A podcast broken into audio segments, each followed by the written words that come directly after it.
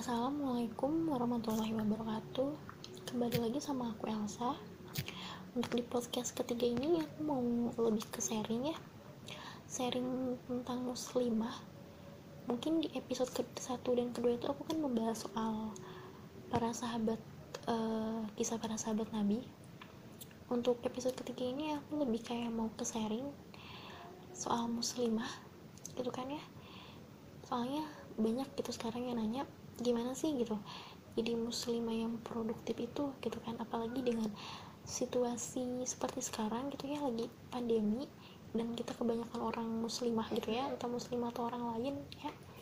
Uh, entah itu cowok atau cewek gitu kan ya kebanyakan lagi ada di rumah gitu ya baik itu orang dewasa ataupun itu anak kecil gitu ya kebanyakan mereka lagi diem di rumah gitu ya karena emang nggak boleh ke mana-mana gitu kan ya lagi kayak kayak gini gitu. Menurut aku hmm, muslimah yang produktif itu adalah bukan dia produktif di rumah aja ya. Tapi meskipun dia di rumah muslimah itu yang produktif itu harus bisa berkontribusi yang diberikan olehnya untuk masyarakat gitu. Meskipun diem di rumah aja tapi dia harus bisa gitu memberikan hal-hal yang positif untuk masyarakat gitu baik dalam bentuk lisan maupun tulisan gitu. Pada dasarnya itu kan produktif itu kan bukan hanya sesuatu yang besar tetapi juga hal-hal kecil gitu yang bisa dilakukan oleh semua orang oleh muslimah gitu kan ya yang mampu memberikan dorongan yang positif bagi orang lain bahkan dalam lingkungan yang paling kecil gitu. Lingkungan yang paling kecil seperti keluarga. Nah kalau misalkan kita memberikan uh, sesuatu apa ya hal yang bersifatnya bermanfaat. Contohnya gini aku punya adik. Uh, aku gini ke dia. Misalkan aku bilang gini ke dia dek ayo gitu. Uh, kita ini yuk apa lihat kajian-kajian online kayak gitu kan. Nah itu kan kita memberikan uh, hal yang positif untuk adik kita sendiri gitu kan. Daripada kamu lihat uh, YouTube yang gak jelas maksudnya yang gak memberikan manfaat untuk kamu mendingan kita uh, dengerin kajian gitu kan. Itu kan manfaat untuk diri kita sendiri. Itu dalam lingkungan yang paling kecil sedikit sekalipun gitu terus kalau misalkan di lingkungan yang paling besar seperti aku sekarang aku bikin podcast kan Nah, kenapa aku bikin podcast? Karena aku rasa sekarang media sosial itu udah canggih banget gitu kan ya. Kesempatan aku nih, seorang muslimah gitu, untuk melakukan hal-hal yang produktif udah banyak gitu. Udah banyak caranya gitu. Jadi aku harus bisa nih gitu ya, memberikan kontribusi untuk masyarakat, memberikan manfaat untuk masyarakat, gak cuma hanya untuk diri aku sendiri atau untuk keluargaku, tapi untuk semua orang juga gitu. Maka udah nggak ada alasan gitu. Untuk kita seorang muslimah yang mager banget gitu ya yang mager males gerak gitu aliasnya ya. Karena nggak ada alasan gitu. Kita udah dikasih media sosial yang canggih ya kita manfaatin gitu dengan sebaik-baiknya gitu ya. Oke itu sekian dari itu dulu ya. Sekian dari penjelasan aku secara garis besarnya. Muslimah yang produktif itu seperti apa? Nah, tolak ukur muslimah yang memiliki kepribadian unggul yaitu muslimah yang bisa produktif gitu. Untuk tipsnya, aku mau berikan sedikit tips ya untuk gimana sih gitu ya. Seorang muslimah selalu bisa gitu melakukan hal-hal yang produktif gitu. Uh, yang pertama, kalau kata aku ya, kita harus memiliki niat yang lurus gitu. Karena kunci dari segala perbuatan adalah adanya niat yang lurus dan ikhlas. Gimana sih cara niat yang lurus itu? Ikhlas tuh kayak gimana gitu? Niat yang lurus itu niat kita yang melakukan segala sesuatu itu didasarkan karena Allah gitu semata-mata karena Allah gitu kan ya. Kenapa sih? Gitu. Kenapa sih karena Allah gitu? Karena kalau misalkan kita niatnya karena manusia ketika manusia itu nggak menganggap kita gitu ya kita bakal kecewa gitu. Contohnya gini aku bikin podcast ini niat aku karena Allah. Aku ingin memberikan eh, hal-hal uh, yang bermanfaat untuk semua orang dan untuk diri aku sendiri juga tamparan untuk diri aku sendiri juga. Kalau misalkan aku niatnya karena manusia misalkan aku niat bikin podcast ini karena seseorang gitu ketika seseorang itu nggak menyukai podcast aku nah aku bakal berhenti. Aku bakal down dan aku bakal merasakan kecewa. Berhentilah nggak bikin podcast lagi. Tapi kalau niat aku karena Allah aku nggak akan pernah terpengaruh gitu. Ketika ada seseorang yang nggak menganggap aku gitu aku nggak akan terpengaruh itu. Tapi bukan cuma niat yang lulus aja gitu. Kita meskipun kita udah punya niat yang lulus tapi nggak dibarengin sama kerja keras maka kita akan pernah konsisten untuk melakukan semua segala perbuatan itu. Jadi kalau kita punya niat harus dibarengi dengan kerja keras. Niat dan kerja keras itu akan melahirkan konsistensi gitu ya dalam melakukan semua perbuatan. Karena dengan niat adalah kunci dari semua pekerjaan. Kita mau melakukan pekerjaan pasti diniatkan dulu dong. Jangan kita mau nyari kerja niat dong kita harus niat gitu kan ya. Karena itu adalah kunci semua pekerjaan. Kita mau belajar baca doa dulu gitu kan. Nah indikator kesuksesan seorang muslimah adalah ridhonya Allah karena pada dasarnya niat melakukan seluruh pekerjaan untuk beribadah kepada Allah dan inti dari produktivitas itu sendiri. Itu yang pertama ya.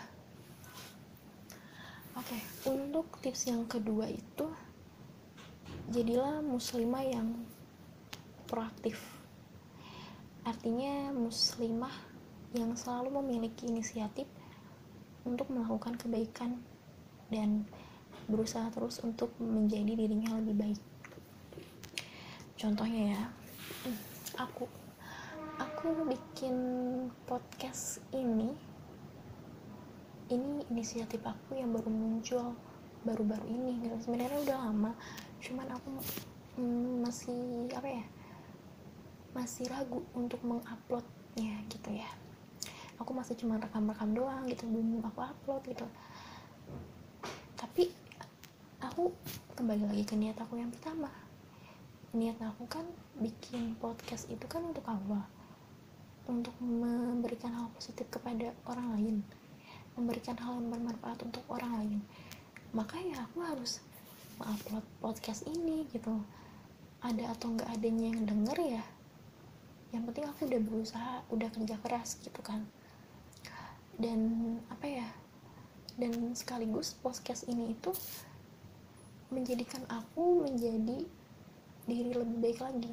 Misalnya gini ketika aku bikin podcast ada orang yang kurang suka kurang suka dengan podcast aku dia komen dia kritik itu kan sebagai tamparan untuk diri aku sendiri.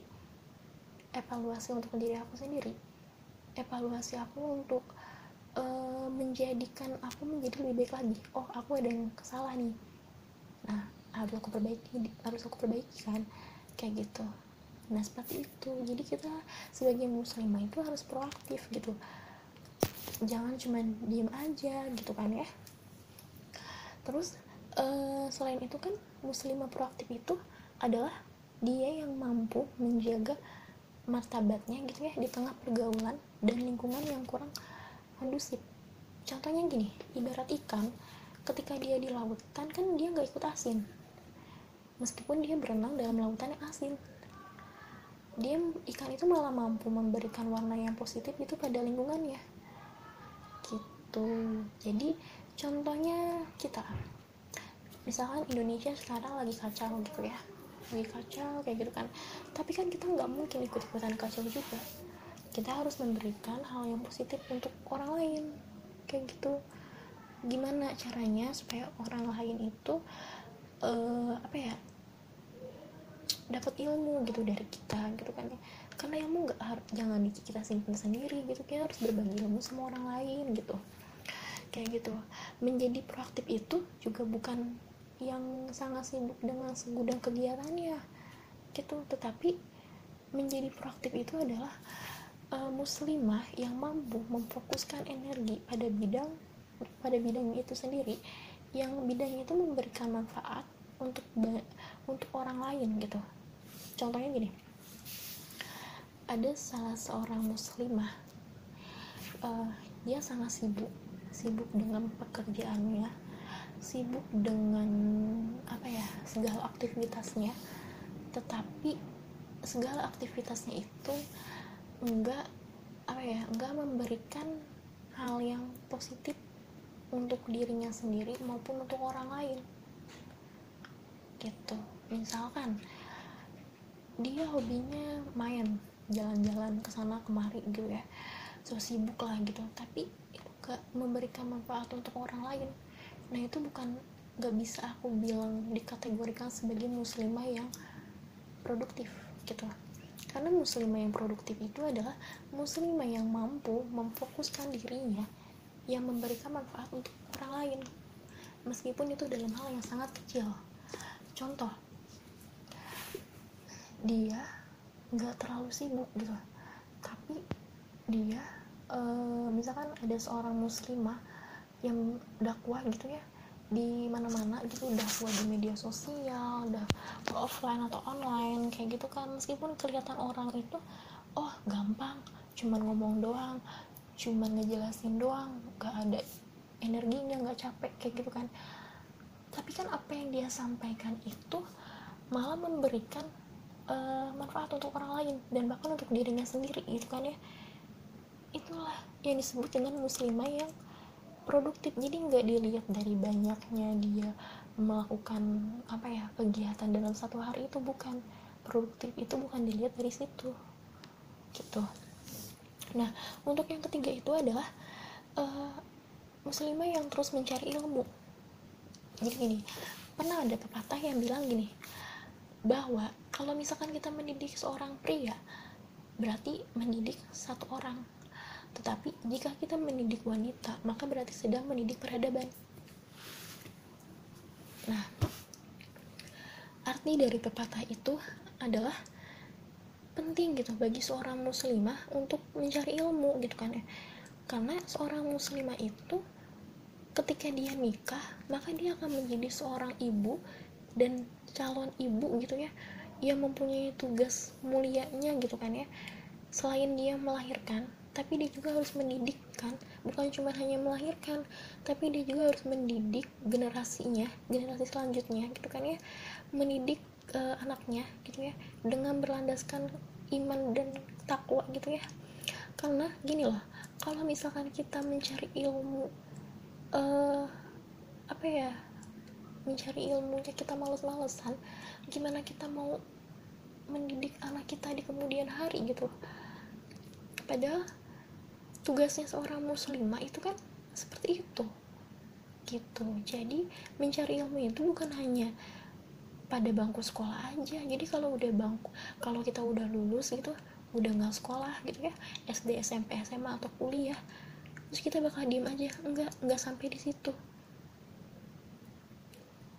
Jadi kalau misalkan kita udah lulus sekolah ya tetap kita harus mencari ilmu gitu ya. Kayak kemarin aku bilang di kisahnya ibu Abbas kita harus mencari ilmu gitu. Meskipun kita udah lulus sekolah kita bisa mencari ilmu melalui kajian seminar gitu kan ya dari dunia online mana pun gitu ya. Bisa kita baca-baca buku sumber-sumber yang di mana aja bisa kita dapetin dan dari mana aja gitu. Banyak kok. Nggak cuman uh, offline ya online juga bisa kan. Ada HP itu kan kita untuk mencari ilmu juga. Carilah uh, sesuatu yang sangat bermanfaat untuk kita dan bisa kita sampaikan juga ke orang lain gitu. Kalau menurut aku ya gitu. Jadi carilah ilmu sebanyak banyaknya untuk kita apa ya uh, aplikasikan lagi gitu kepada kita terapkan lagi kepada anak kita selanjutnya gitu. Jangan sampai udah sekolah udah aja gitu diem aja.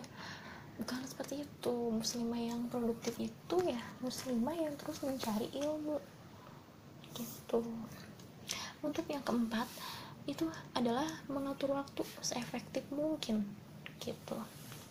Ada orang yang apa ya kita kan masing-masing dikasih waktu sehari 24 jam. Nah gunainlah itu waktu sebaik mungkin untuk hal-hal yang bermanfaat. Jangan sampai kita menyanyiakan waktu sepanjang hari sepanjang hari selama 24 jam untuk hal yang gak berguna gitu buat apa? Gitu ya maksud aku. Ya kalau misalkan besoknya kita masih hidup gitu. Coba kalau misalkan kita besoknya udah nggak hidup gitu tiba-tiba udah ada di alam kubur gitu. Ya kemarin-kemarin kita nggak ngelakuin hal-hal yang bermanfaat. Itu kan sangat rugi banget. Rugi sangat rugi gitu ya. Nggak ada yang bisa menjamin kita keesokan harinya kita masih bisa hidup atau enggak gitu kan. Jadi kalau menurut aku ya manfaatkanlah waktu untuk uh, seefektif mungkin gitu ya karena gini seorang muslimah yang produktif itu adalah seorang muslimah yang harus bisa mengatur waktu antara ibadah, bekerja, kehidupan sosial, pekerjaan rumah dan untuk waktunya sendiri, untuk waktu untuk dirinya sendiri gitu. Jadi jangan sampai kita uh, apa ya? Contohnya gini, tiap harinya kita cuma main HP doang main HP doang. Cek ini cek ini sampai kita lupa sama pekerjaan kita sendiri. Kita lupa sama ibadahnya. Akhirnya terlewat terlewat terlewat. Udah terlewat semuanya.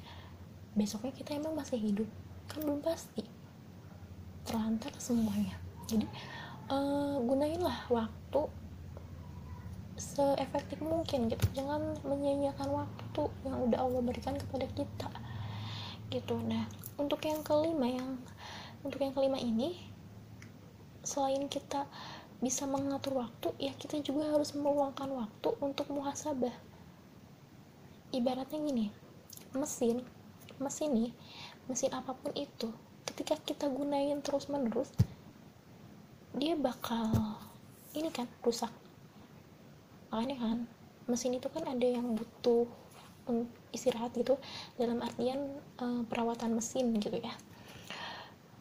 Begitu juga dengan kita gitu ya seorang muslimah yang produktif itu ya bukan sebenarnya bukan terus-terusan kerja mulu bukan. Tapi seorang muslimah itu kita juga harus bisa meluangkan waktu untuk kita muhasabah untuk kita mengevaluasi diri yaitu dengan kita sering-sering melakukan muhasabah bagaimana gitu uh, bagaimana sih kita gitu selama seminggu ini gitu evaluasi kita tuh kayak gimana hubungan kita sama Allah itu seperti apa makin meningkat gak sih kualitas ibadah kita apa kita kualitas ibadahnya makin menurun? Nah kalau misalkan kualitas ibadah kita menurun apa sih gitu yang harus kita perbaiki? Apa sih yang harus kita evaluasi? Setelah kita tahu apa yang harus kita perbaiki dan apa yang harus kita evaluasi ya kita catat gitu bikin catatan-catatan kecil gitu kan ya sebagai bahan untuk memperbaiki diri bikin rencana-rencana atau target-target gitu ya untuk kita bisa menjadi diri menjadi lebih baik lagi gitu. Sehingga besok-besok kita nggak akan gitu lagi gitu. Jadi mungkin itu tips dari aku. Sebenarnya masih banyak cuman pas paling aku bakal sampein nanti di episode keempat uh, untuk episode ketiga mungkin sekian aja ya dari aku. Nanti aku lanjutin lagi tips keenamnya di episode selanjutnya. Uh, semisal ada yang salah dari perkataan aku boleh di komen karena itu untuk menjadikan diri aku menjadi lebih baik lagi gitu. Takutnya ada yang kurang atau gimana gitu boleh. Uh, oke okay, sekian dari aku. Untuk kebenaran selalu datang dari Allah dan untuk kesalahan selalu ada di aku. Assalamualaikum warahmatullahi wabarakatuh. Assalamualaikum warahmatullahi wabarakatuh. Perkenalkan nama aku Elsa Agustin Sunaria. Aku biasa dipanggil Elsa, Caca, Ica, Eca atau apalah terserah. Yang penting ya masih nyambung dengan nama utama aku yang Elsa itu. Pokoknya ada sahasanya gitu lah atau ca atau apa. Uh, oke okay, aku di sini mau bikin kayak podcast gitu ya. Tapi podcastnya mungkin aku lebih kayak ke sharing ya berbagi cerita. Cerita-cerita tentang sejarah Islam atau tentang para kisah sahabat e, Nabi kayak gitu mungkin ada dari beberapa kalian yang udah tahu ceritanya mungkin udah lebih paham gitu ya dari aku dan aku baru sharing itu nggak apa-apa. Jadi kan semisal aku ada yang salah gitu dalam penyampaian ceritanya bisa di komen ada yang kelewat gitu ceritanya atau gimana. Tapi mungkin ada beberapa orang juga yang belum tahu ceritanya kayak gitu. Boleh sambil dengerin nggak apa-apa. Kalau ada yang salah kalau nggak enak itu ngedengerinnya boleh ngomong lagi sama aku. Bebas sih aku mah gitu ya terserah kalian mau kritik apa pun itu. Yang penting aku di sini kayak sharing sama-sama belajar. Aku pun sama masih belajar gitu. Uh, karena aku dibaca ya aku lebih kayak pengen cerita aja gitu sekarang sama kalian gitu. Uh, yang pertama aku mau cerita tentang Abad bin Bishir dia salah satu sahabat Nabi ya uh, Abad bin Bishir ini uh, seorang sahabat yang udah nggak asing sebenarnya ya udah nggak asing gitu dalam sejarah dakwah Islamia itu ya. Karena dia termasuk dalam uh, apa ya termasuk salah seorang yang ahli banget gitu ya dalam ibadah. Ditambah dia teh orangnya gagah berani gitu. Terus uh, pinter cakep gitu ya. Uh, apa wajahnya itu rupawan ya kalau kata kita mah ya. Kalau nggak tahu rupawan ya ganteng kayak gitu. Habis gitu dia tuh berbobot. Berbobot itu kayak gimana ya? Uh, apa ya? Memiliki keunggulan gitu kalau berbobot tuh ya. Terus dia itu dipercaya menjaga amanah buat uh, dalam urusan kekayaan sesama eh sesama sih sama kaum muslimin gitu. Cerita yang pertama ya aku di sini mau ceritain tentang abad uh, seperti ini. Waktu itu kan uh, Islam itu mulai tersiar gitu atau kalau dibilang mulai tersebar di Madinah. Abad itu usianya belum nyampe 25 tahun masih di bawah gitu. Masih muda kalau dibilang umurnya masih seusia aku mungkin mungkin ya atau mungkin di bawah aku gitu ya. Uh, ketika itu dia mulai mendekatkan diri kepada seorang dai gitu dari Mekah. Namanya itu Musyab bin Umair ya. Uh, buat apa coba dia ngedeketin uh, dai dari Mekah itu? Ternyata dia mau belajar mau belajar Al-Quran kepada Musyab dan masya Allah banget ya suaranya merdu gitu. Ya meskipun aku sebenarnya belum dengar suaranya tapi ini kisah Rasulullah ya kisah para sahabat Nabi. Suaranya itu katanya merdu gitu kan. E, kalau kata kita mah menyejukkan hati gitu ya. Terus e, dia tuh karena dia suka banget itu membaca Al-Quran membaca kitab gitu kan kitab dari Allah gitu ya. Sampai e, kegiatannya ini menjadi kegiatan utama bagi dia gitu ya kewajiban gitu ya siang sama malam gitu ya. Zaman sekarang mungkin jarang orang seperti itu gitu. Terus uh, kisahnya gini pada suatu malam ya Rasulullah Shallallahu Alaihi Wasallam lagi melaksanakan sholat tahajud gitu malam hari di rumah Aisyah. Ketika itu kan rumah Aisyah tuh deketnya sama masjid. Nah ada tuh terdengar suara seorang itu membaca Al-Quran seperti suaranya itu seperti menurut kisahnya ya menurut Rasulullah suaranya seperti Jibril yang sedang menyampaikan wahyu kepada hati Rasulullah gitu ya.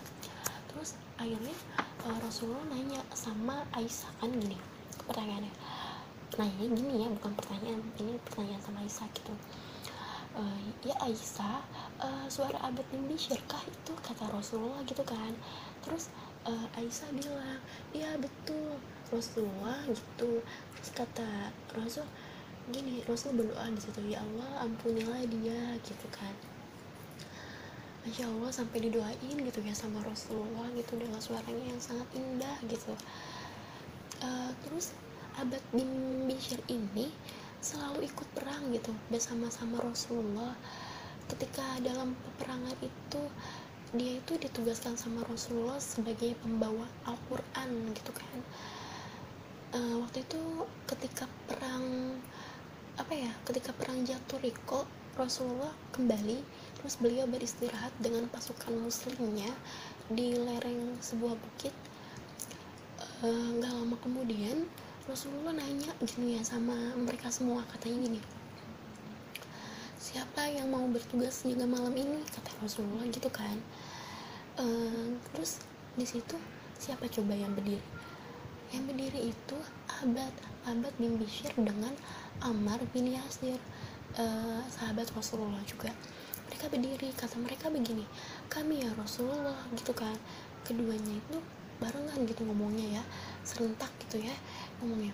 Terus akhirnya Rasulullah mengiyakan kemauan mereka uh, sehabis itu ketika keduanya keluar dari apa tempat peristirahatan untuk jaga-jaga di luar gitu ya habis itu abad bilang gitu sama Amar siapa di antara kita yang berjaga lebih dahulu? Terus itu Amar bilang e, aku yang tidur lebih dahulu gitu kan. Ya udah dong akhirnya di situ Amar yang tidur abad yang pertama kali berjaga tapi dia berjaga terus uh, kan itu semalam itu kan sunyi ya. Tapi dia malah bertasbih dia malah melakukan sholat.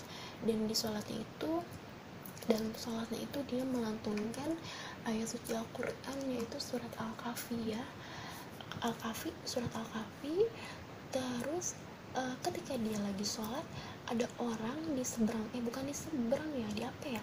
Sejajar sama dia gitu ya di hadapan dia yang sedang menyiapkan panah yang mau memanah abad gitu ya untuk mengenai dia. Pas dia lagi sholat tiba-tiba panah itu mengenai tubuh dia. Tuh masuk kan? Maksudnya menancap gitu kan? Tapi abad mencabutnya panah itu dan tetap meneruskan bacaan sholatnya gitu kan? Kalau kayak kita ya kalau misalkan ditembak sama orang kan pasti pada lari gitu ya. Lari ya apa ke mana gitu ya? Pasti pada ada rasa takut tapi dia ini gak ada rasa takut gitu ya. Terus gitu ya karena dia sangat-sangat mencintai uh, sangat-sangat mencintai Allah gitu ya sangat yakin dengan agama Islamnya sangat uh, suka membaca ayat suci Al-Quran. Sampai ke berikutnya apa? Panah berikutnya kedua muncul lagi ke dalam tubuhnya. Dia pun melakukan hal yang sama dengan panah yang pertama itu dicabutnya lagi dan terus meneruskan bacaan sholatnya. Masya allah gitu ya ya allah. Zaman sekarang ada gak ya yang kayak gitu yang nggak tahu ya. Aku juga ya mungkin ada gitu ya tapi aku nggak tahu gitu ya. Terus ketika panah yang kedua sudah panah yang ketiga muncul lagi seperti panah yang pertama dan kedua abad melakukan hal yang sama. Mengeluarkan lagi panahnya. Sampai hari itu udah mulai pagi abad apa merangkak gitu mendekati saudaranya yang lagi tidur? Amar ya Amar bin Yasir itu terus dia membangunkan Amar. Kata dia begini bangun aku terluka parah dan lemas kata Abad gitu kan. Sementara itu Amar langsung kaget dong bangun kalau kata kita mah uh, shock gitu ya kaget bangunnya langsung ini subhanallah mengapa kamu nggak membangunin aku sih? gitu ya ketika panah pertama mengenaimu kalau kita ya kalau kita ya kalau kita dipanah sama orang pasti kita lari deh ya lari terus bangunin teman kita bangun bangun gitu ada yang nembak kita pasti kayak gitu kan. Tapi nggak kebanyakan sih nggak tahu sih aku juga tapi kalau aku pribadi mungkin aku kayak gitu ya. Tapi dia ini enggak gitu ya. Terus uh, apa uh, abad bilang gini aku kan sedang membaca Al-Quran dalam sholat gak mungkin gitu aku memutuskan bacaan aku sebelum selesai gitu kan. Biarin tubuh aku yang putus gitu daripada memutuskan bacaan dalam sholat. Masya allah itu kalimat yang aku bikin aku menyentuh gitu saat aku membaca ceritanya itu. Nah itu salah satu kisahnya. Terus ada lagi kisahnya abad ketika perang dalam uh, memberantas gitu ya. Waktu itu ada uh, kemunculan kemurtatan yang dilakuin sama si Musailama al Kazab di masa Khalifah Abu Bakar radhiyallahu anhu gitu. Ketika itu uh, abad uh, melakukan ikut itu dalam peperangan itu karena saat itu kaum muhajirin dan kaum ansor itu saling menyerahkan urusan satu sama lain. Bahkan mereka saling membenci saling mencela kayak gitu. Sampai akhirnya Abad bin Bishir ini lari ke sebuah bukit kecil. Situ dia berteriak dia bilang seperti ini hai kaum ansor berpisahlah kalian dari tentara yang banyak itu. Pecahkanlah apa sarung pedang kalian jangan tinggalkan Islam terhina atau tenggelam. Nanti kalian bakal kena bencana gitu kan yang akan menimpa kalian kata abad gitu abad mengulang terus seruannya itu sampai akhirnya 400 prajurit berkumpul di sekeliling dia. Terus uh, ada terdapat itu perwiranya itu kayak uh, Syabit bin Hois, Al-Bara bin Malik dan yang lainnya gitu kan memegang pedang Rasulullah Shallallahu Alaihi Wasallam. Ketika itu uh, pasukan musuh itu mulai terdesak gitu kan sampai akhirnya Musa Ilama Al-Fajr ini mundur dan melarikan diri ke kebun maut. Di sana dekat pagar kebun maut itu ada abad gugur sebagai syahid gitu ya. Tubuhnya penuh dengan luka bekas pukulan pedang tusukan lembing panah yang menancap seperti halnya waktu dia sholat ya. Panah yang menancap. Sampai para sahabat ketika itu nggak mengenali dia sama sekali kecuali dengan tanda-tanda yang ada di bagian tubuhnya. Para sahabat di situ bilang mendoakannya semoga Allah memberikan pahala kepadanya dengan surga Firdaus seperti para suhada lainnya. Amin ya rabbal alamin. Kisahnya seperti itu. Mungkin ini kisah pertama kisah pertama yang aku sampaikan episode pertama aku tentang sahabat Nabi. Mungkin selanjutnya aku bakal cerita tentang sejarah atau mungkin sahabat lagi ditunggu aja ya. Misal ada yang gak enak itu dalam penyampaian aku atau ada yang salah boleh nggak apa-apa di komen. Aku sih welcome aja ya sok aja gitu ya. Nggak membatasi hal itu gitu. Uh, sekian dari aku. Maaf kalau ada yang salah dari perkataan aku dari penyampaian aku mungkin gak enak itu didengar. Segini aja dulu ya. Uh, assalamualaikum warahmatullahi wabarakatuh Assalamualaikum warahmatullahi wabarakatuh. Perkenalkan nama aku Elsa Agustin Sunaria. Aku biasa dipanggil Elsa, Caca, Ica, Eca, atau apalah terserah. Yang penting ya masih nyambung dengan nama utama aku yang Elsa itu. Pokoknya ada sahasanya gitu lah atau Ca atau apa.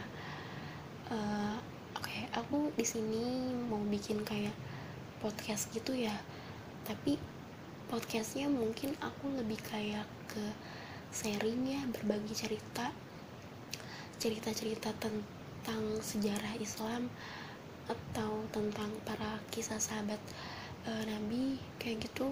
Mungkin ada dari beberapa kalian yang udah tahu ceritanya mungkin udah lebih paham gitu ya dari aku dan aku baru sharing itu nggak apa-apa. Jadi kan semisal aku ada yang salah gitu dalam penyampaian ceritanya bisa di komen ada yang kelewat gitu ceritanya atau gimana.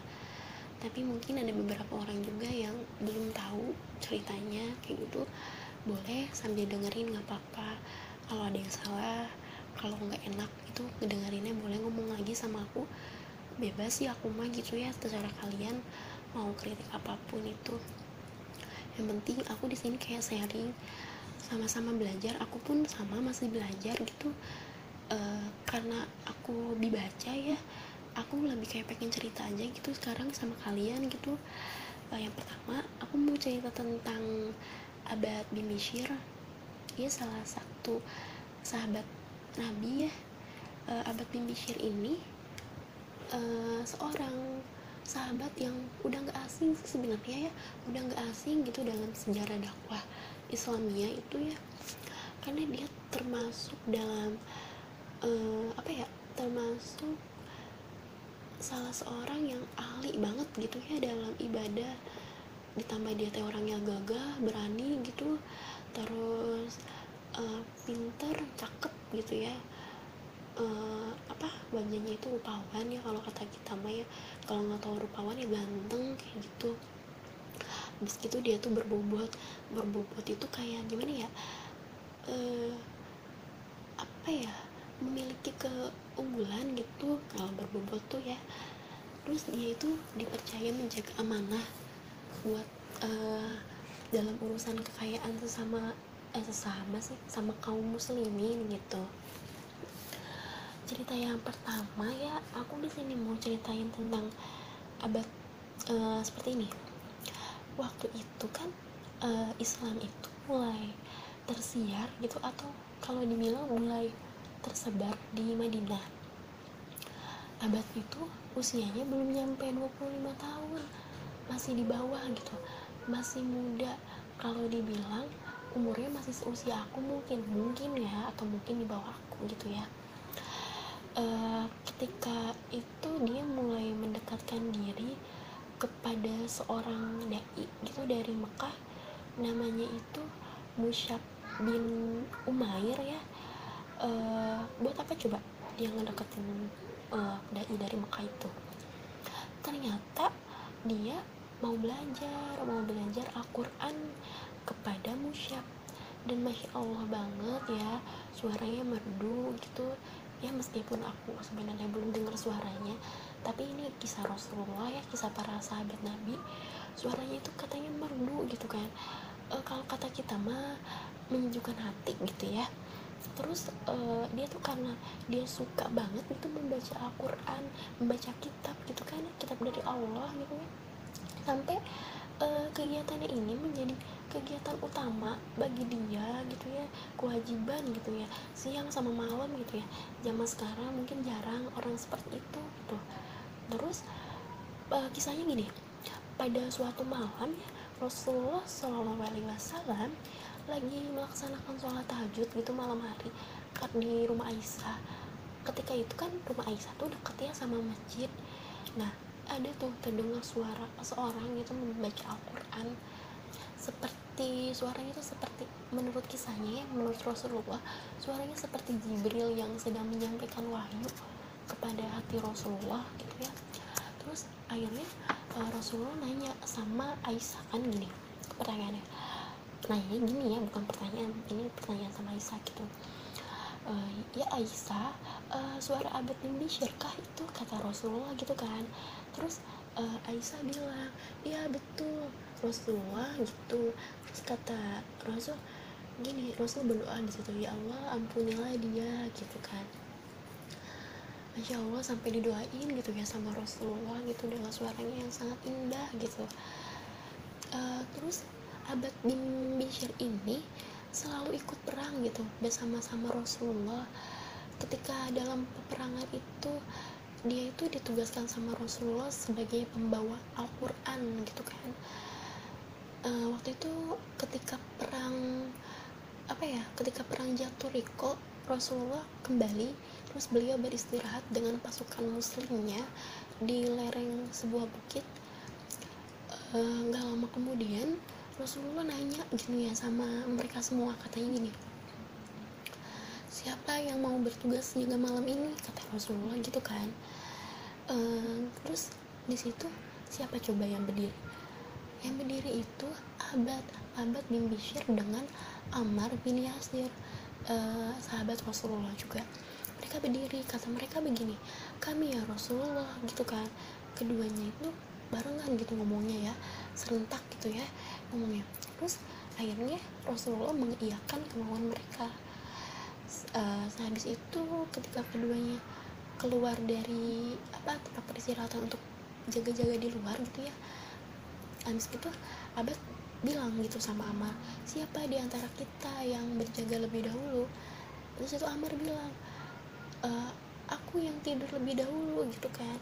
Ya udah dong akhirnya di situ Amar yang tidur abad yang pertama kali berjaga tapi dia berjaga terus uh, kan itu semalam itu kan sunyi ya tapi dia malah bertasbih dia malah melakukan sholat dan di sholatnya itu dalam sholatnya itu dia melantunkan ayat suci Al-Quran yaitu surat Al-Kahfi ya. Al-Kahfi surat Al-Kahfi. Terus uh, ketika dia lagi sholat ada orang di seberang eh bukan di seberang ya di apa ya sejajar sama dia gitu ya di hadapan dia yang sedang menyiapkan panah yang mau memanah abad gitu ya untuk mengenai dia. Pas dia lagi sholat tiba-tiba panah itu mengenai tubuh dia tuh masuk kan? Maksudnya menancap gitu kan.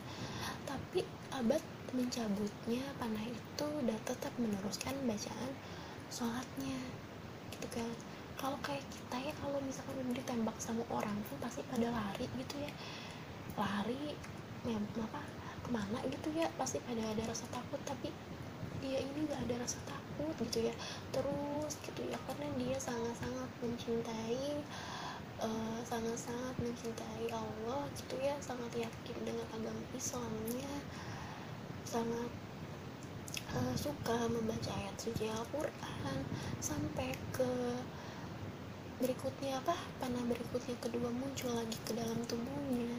Dia pun melakukan hal yang sama dengan panah yang pertama itu dicabutnya lagi dan terus meneruskan bacaan sholatnya. Masya allah gitu ya ya allah zaman sekarang ada gak ya yang kayak gitu yang nggak tahu ya? Aku juga ya mungkin ada gitu ya tapi aku nggak tahu gitu ya. Terus ketika panah yang kedua sudah panah yang ketiga muncul lagi seperti panah yang pertama dan kedua Abad melakukan hal yang sama. Mengeluarkan lagi panahnya sampai hari itu udah mulai pagi Abad apa merangkak gitu mendekati saudaranya yang lagi tidur. Amar ya Amar bin Yasir itu dia membangunkan Amar.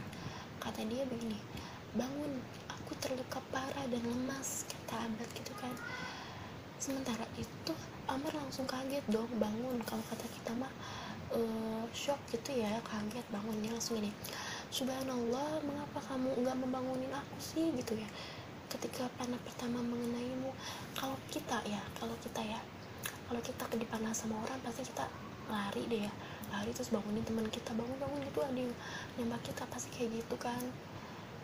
Tapi nggak kebanyakan sih nggak tahu sih aku juga. Tapi kalau aku pribadi mungkin aku kayak gitu ya. Tapi dia ini enggak gitu ya. Terus uh, apa? Uh, abad bilang gini aku kan sedang membaca Al-Quran dalam sholat.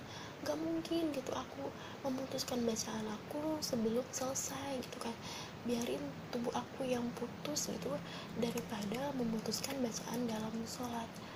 Masya Allah itu kalimat yang aku bikin aku menyentuh gitu saat aku membaca ceritanya itu.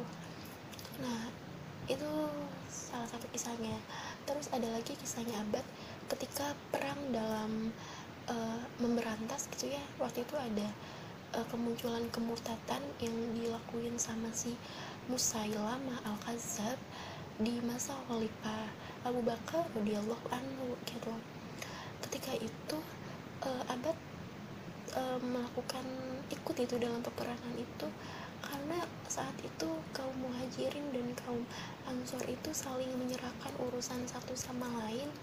Bahkan mereka saling membenci saling mencela kayak gitu sampai akhirnya Abad bin Bishir ini lari ke sebuah bukit kecil. Situ dia berteriak dia bilang seperti ini hai kaum ansor berpisahlah kalian dari tentara yang banyak itu.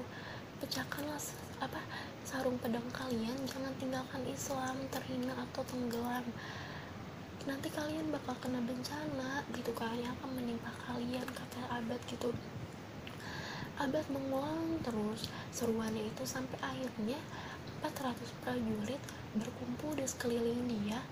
Terus uh, ada terdapat itu perwiranya itu kayak uh, Syabit bin Hois, Al-Bara bin Malik dan yang lainnya gitu kan memegang pedang Rasulullah Shallallahu Alaihi Wasallam. Ketika itu uh, pasukan musuh itu mulai terdesak gitu kan sampai akhirnya Musa Ilama al Fajr ini mundur dan melarikan diri ke kebun maut. Di sana dekat pagar kebun maut itu ada abad gugur sebagai syahid gitu ya. Tubuhnya penuh dengan luka bekas pukulan pedang tusukan lembing panah yang menancap seperti halnya waktu dia sholat ya. Panah yang menancap. Sampai para sahabat ketika itu nggak mengenali dia sama sekali kecuali dengan tanda-tanda yang ada di bagian tubuhnya para sahabat di situ bilang mendoakannya semoga Allah memberikan pahala kepadanya dengan surga firdaus seperti para suhada lainnya. Amin ya rabbal alamin. Kisahnya seperti itu. Mungkin ini kisah pertama kisah pertama yang aku sampaikan episode pertama aku tentang sahabat Nabi. Mungkin selanjutnya aku bakal cerita tentang sejarah atau mungkin sahabat lagi ditunggu aja ya. Misal ada yang gak enak itu dalam penyampaian aku atau ada yang salah boleh nggak apa-apa di komen aku sih welcome aja ya sok aja gitu ya. Nggak membatasi hal itu gitu. Uh, sekian dari aku. Maaf kalau ada yang salah dari perkataan aku dari penyampaian aku mungkin gak enak itu didengar. Segini aja dulu ya. Uh, assalamualaikum warahmatullahi wabarakatuh